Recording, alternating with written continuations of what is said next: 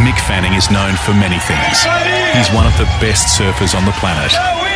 He's a three time world champion. You know, you can have one chance and miss it and, and never get back there. He's a man that fought a shark and lived to tell the tale. You know, when I first started getting back in after the incident, I, you know, I'd just hear a little splash and I'd freak out. But before any of that, Mick had to deal with tragedy.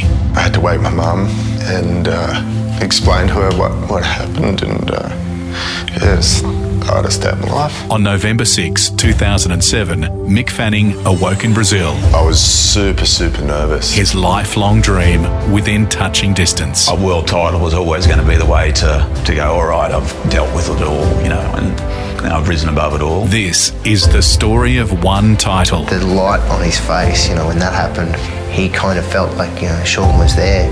one moment. I, um, I felt there was definitely someone with me at that time.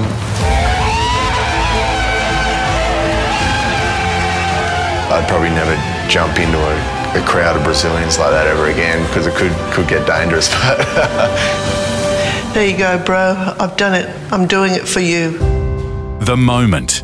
Mick Fanning. Listener.